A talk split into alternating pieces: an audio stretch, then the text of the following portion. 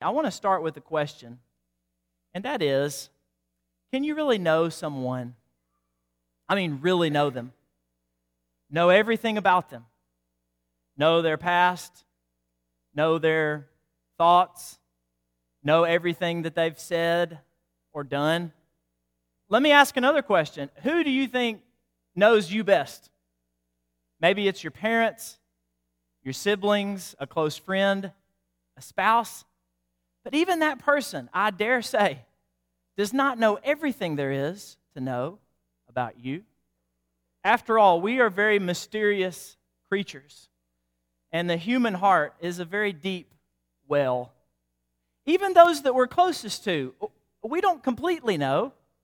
I think about sitting around the dinner table with my grandparents, and my grandfather, this was several years ago, my grandfather begins to tell a story from his childhood.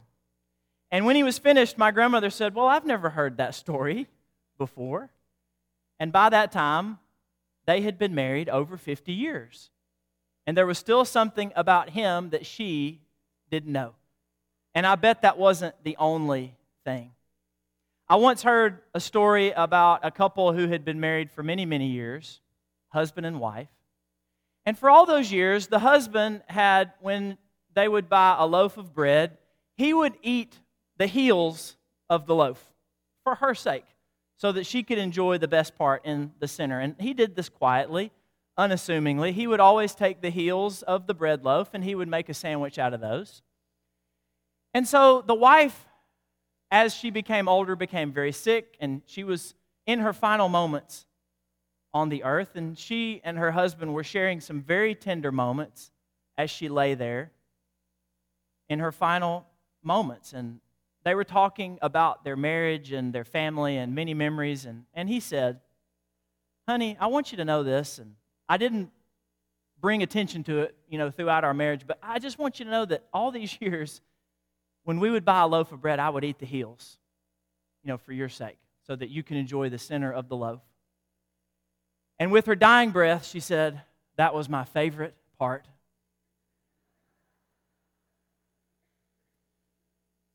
So you can be married to someone for decades and still not know everything there is to know about them. We hear this phrase you think you know someone. How do we use that phrase? When someone who we thought we knew disappoints us, and when that person acts outside of what we thought was their character, you thought you knew somebody. You, I really thought I knew that person better. Someone we were close to, someone we looked up to and they do something that disappoints us, we remain unknowable largely to the people around us, even to those with whom we are the closest. And yet there is one who does know us and he knows us completely and intimately. I want us to read from Psalm 139 today. This is our text. We heard a bit of it earlier. And sometimes when I read a text in the Sunday sermon, I like to read a little part of it and then take a break and make some comments along the way, sort of deconstruct it. But today, I want us to read a good chunk of this in one sitting. I, think it's going to be good for these words from verses 1 through 16 to just sort of wash over us this morning. So I want to start by reading Psalm 139, 1 through 16. I hope you'll follow along with me. The psalmist says, O Lord, you have searched me and known me. You know when I sit down and when I rise up. You discern my thoughts from afar.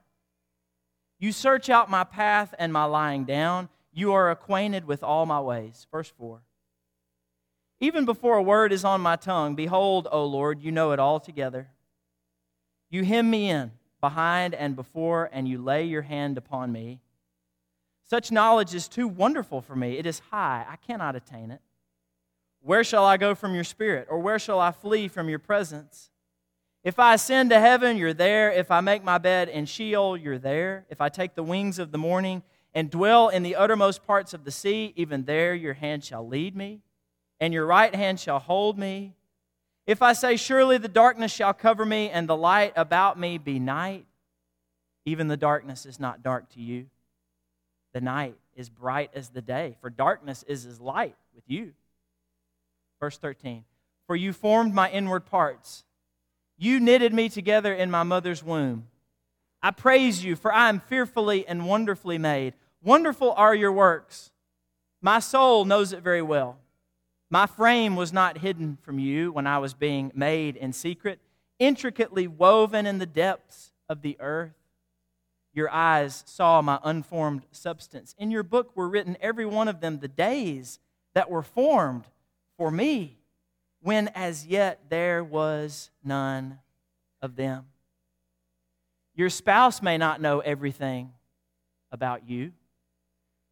And certainly, I would not commend hiding from your husband or your wife. We need to be as transparent and honest in our marriages as we possibly can be. But the fact of the matter is, there will remain parts of you hidden from even your spouse.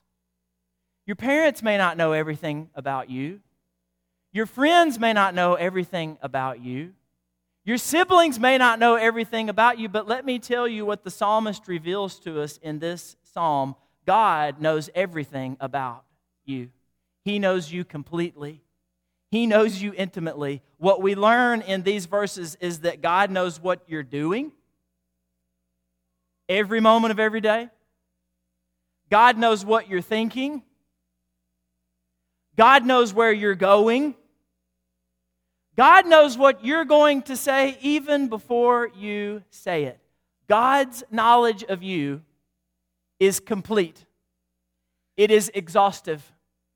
We have people in our culture who are experts on various fields of study. And what we mean by that is they have read everything there is to read on that particular topic. Uh, and, and they know everything there is they can possibly know about that thing. Well, God is a you expert. God is a Joseph expert. And God is a Harry expert. And God is a Melanie expert. God is a Lauren expert. God is a Pam expert. God is a Troy expert. He's a Ralph expert. I could name every person in this auditorium. God is an expert on you. He knows everything about you. He knows you. And what's more, there is no place that you can go to get away from His knowledge. The psalmist said, If I go to the highest of heights, he's there. If I go to the lowest of lows, he's there. If I go as far west or east or north or south as I possibly can go, he's there. There's no escaping his knowledge of me. And the psalmist also says, God knew you even before you were known to the world, even before you were formed in your mother's womb. God knew you even before you were known to your own mother. And who knows us better in our earliest years before we even enter the world than our own mothers, in whose wombs we were formed, who could feel us move and kick before the world knew us? The psalmist says, God knows you better than your own mother who brought you into the world. He knows the days allotted to you before you were even conceived. I don't know how many days that I have left on the earth. You don't know how many days you have left. There is someone who knows, and it's God above. Your Father in heaven knows. Elsewhere in Scripture, we're told He knows the number of hairs on your head. Has anyone tried to count the number of hairs on your head? Some of you, it would be easier for you than others, but still, it's a difficult task to know how many hairs there are in your head. God knows. He knows you inside and out and upside down. He knows everything about you. What I want to know is how does this strike you? All this, what we've just learned from Psalm 139. How does that hit you? Does it strike you as good news or bad? This psalm might be unsettling to some. It probably is a bit disturbing to some because we all have what I'm going to call this morning an independence impulse and we put up defenses and privacy barriers around our lives and our hearts, and we don't want anyone getting too close. We don't want people knowing everything there is to know about us. And in our culture, The rugged individual is exalted, and we admire the person who goes it alone and who has the strength to handle things by themselves. We all have this independence impulse. We want to be left alone, and yet at the same time, we want people to come close. Sometimes we experience this simultaneously. You've experienced this in relationships. At the very same instant, you want somebody to know you and you want them to leave you alone. We have an independence impulse, but we also have an intimacy impulse. We want, we long to be known. In 2013, in August of that year, Michael Brandon Hill entered an elementary school just outside of Atlanta. This 21 or this 20-year-old young man was armed with an AK-47 type weapon. And he had every intention of turning that elementary school into the next Columbine or Sandy Hook. But then he ran into a lady named Antoinette Tuff, appropriate last name, the school's bookkeeper. And on this occasion, Tuff is credited with preventing the shooting by talking with Michael Brandon Hill and convincing him to surrender. And how did she do it? Well, it's all recorded for us in her 911 call. This is what she said to this young man, this very troubled young man. It's going to be all right, sweetie. I just want you to know I love you, okay? And I'm proud of you after he's decided to surrender. She says to him, That's a good thing that you're just giving up and don't worry about it. We all go through something in life. No, you don't want this. You are going to be okay. I thought the same thing. You know, I tried to commit suicide last year after my husband left me, but look at me now. I'm still working and everything is okay. And because of her, lives were spared on this day. And there are a lot of factors at play. This was a, a very mentally ill young man, very troubled. But you could make the case that Antoinette, Antoinette Tuff saved lives by making this troubled young man feel seen and heard and known. And we all long, though we want to be left alone, we also want to be known. We have an independence impulse, and yet we also have an intimacy impulse. We long to be known and seen and heard, and to the psalmist, God's knowledge of himself, it hits him as good news. In verses 17 and 18, this is what he says How precious to me are your thoughts, O God! How vast is the sum of them! If I would count them, they are more than the sand. I awake and I'm still with you. Verse 18 implies he begins to count all of the Lord's thoughts. He begins to discern the Lord's ways. And because they are so numerous, he falls asleep. But when he awakes, he finds himself still in the arms of his Lord, that God is still with him, that his knowledge of him remains complete. He delights in the fact that God knows him. It's good news to him. And it should sound like good news to us too. Does it sound like good news to you when you read Psalm 139 and when you see how God intimately knows you and knows everything about you and there's nothing you can do to escape his presence and he's been knowing you from before the time that you were born, before everybody else got to know you, he knew you. It's good news to the psalmist. It should be good news to us. Let me tell you why. It should be good news. God's knowledge of us should be good news. It should bring us comfort. That's one reason it should be good news. It should bring us comfort, not terror, comfort. We should, with the hymn writer, be able to say these words. This is from the hymn Father and friend, thy light, thy love. Thy children shall not faint nor fear, sustained by this delightful thought. Since thou, their God, art everywhere, they cannot be where thou art not.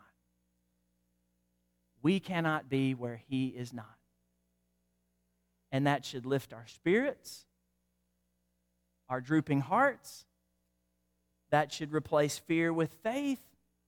It should be delightful to know, it should be comforting to know that God's knowledge of us is complete and He's everywhere we go. We cannot be where he is not. The psalmist finds comfort in verse 10 in being led and held by God. It should also strike us as God as good news, God's knowledge of us. Because his knowledge of us is evidence of his love for us. He knows you and he loves you. When you love someone, you want to know them better, don't you? Many of us can remember falling in love with maybe our spouse now. And in those early days, we wanted to know everything there was to know about that other person, about our boyfriend or girlfriend who would become our husband or wife. You want to learn about who this is. You want to learn about their aspirations and their dreams and their thoughts and their likes and their dislikes and uh, their story and their family, everything about them. When you love someone, you want to know them better. And I'm wondering, does God's knowledge of us grow out of his love for us? Is God compelled to know us because he loves us? Is his knowledge of us complete because his love for us is complete? Consider this God knows everything about you, if that isn't already evident. God knows everything about you, every thought you've ever had, thoughts that you wouldn't share with another living soul. Every word you have ever uttered even the ones mumbled under your breath, every deed you've ever done, even those done in private. He knows all that and more, and He still loves you. He still loves you. You think because of what I've done, because of what I've thought, because of what I've said. No one could ever love me if they knew me. If they really knew the real me, if I let them into the deep recesses of my heart, if they could see the filthiness of my brain, if they could see my habits, they wouldn't love me anymore. Let me tell you, God knows you completely, and He loves you completely. He loves you no less for all of the things that you've done and said and thought. His knowledge of us is evidence of his love for us. And number three, God's knowledge of us, it should strike us as good news, the message of this psalm, because it can cleanse us of our impurities and our sin. Psalm 139 ends with remarkable words that echo the start. Verses 23 and 24. The psalmist says, Search me, O God, and know my heart. Try me and know my thoughts and see if there be any grievous way in me, and lead me in the way everlasting. You remember how the psalm starts? You have searched me and known me. And the psalm ends with, Search me, O God, and know my heart. You have searched me, God, search me more. You have known me, know me better. Why? The psalmist reasoning so that you, God, can purge me, transform me into the person you want me to be. God's knowledge of you is to work like a surgical instrument that digs in and gets rid of anything within us that shouldn't be there. Any sinful habits and attitudes and behaviors. And you know what? Surgery is not pleasant. Surgical procedures and operations are not pleasant but we should welcome God's knowledge that has a way of working its way into us and ridding us of that which does not lead us to everlasting life. And as unpleasant as the process might be, it should be something we desire.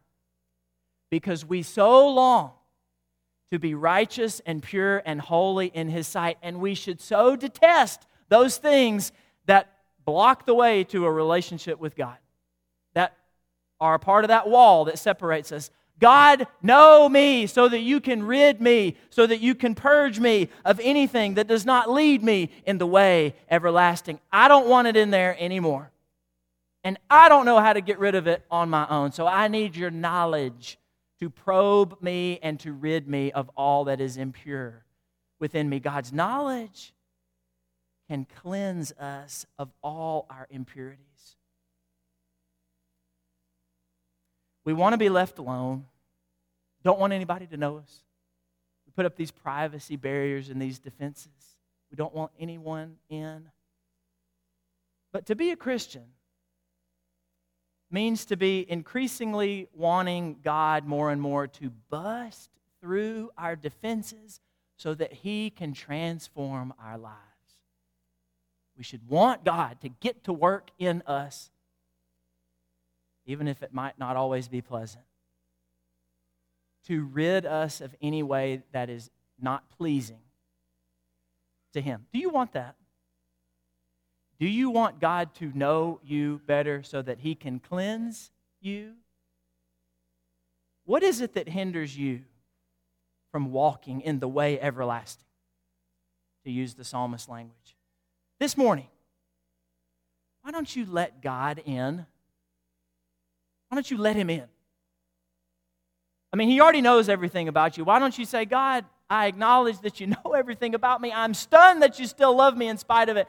And I want you to come in. I want you to know me better. I want you to search me. I want you to root out anything that is not in keeping with your will. I want you to rid me of that. I seek it. I want you to come in and to know me better.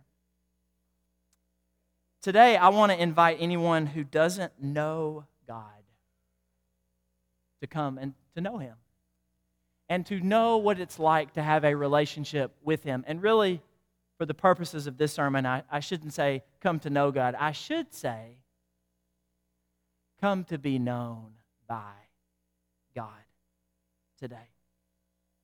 No one will ever know you like God knows you. No one will also ever love you like God loves you. His way is everlasting life. That life can be yours today if only you'd come and confess the name of His Son, repent of your sins, and be baptized so that those can be washed away. Or if there is any way in you that is not pleasing to the Father, then maybe you want to come and say, I need God to know me better so that He can purge me, and I need the help of my brothers and sisters. I need my church family to lift me up so that I can be strengthened to want God to know me even better tomorrow so that that knowledge can transform me. If there are any spiritual needs in the house, we sing a special song every Sunday to encourage you to come, to make those known, to make things right in your life. If you need to do that today, why don't you right now as we stand and sing?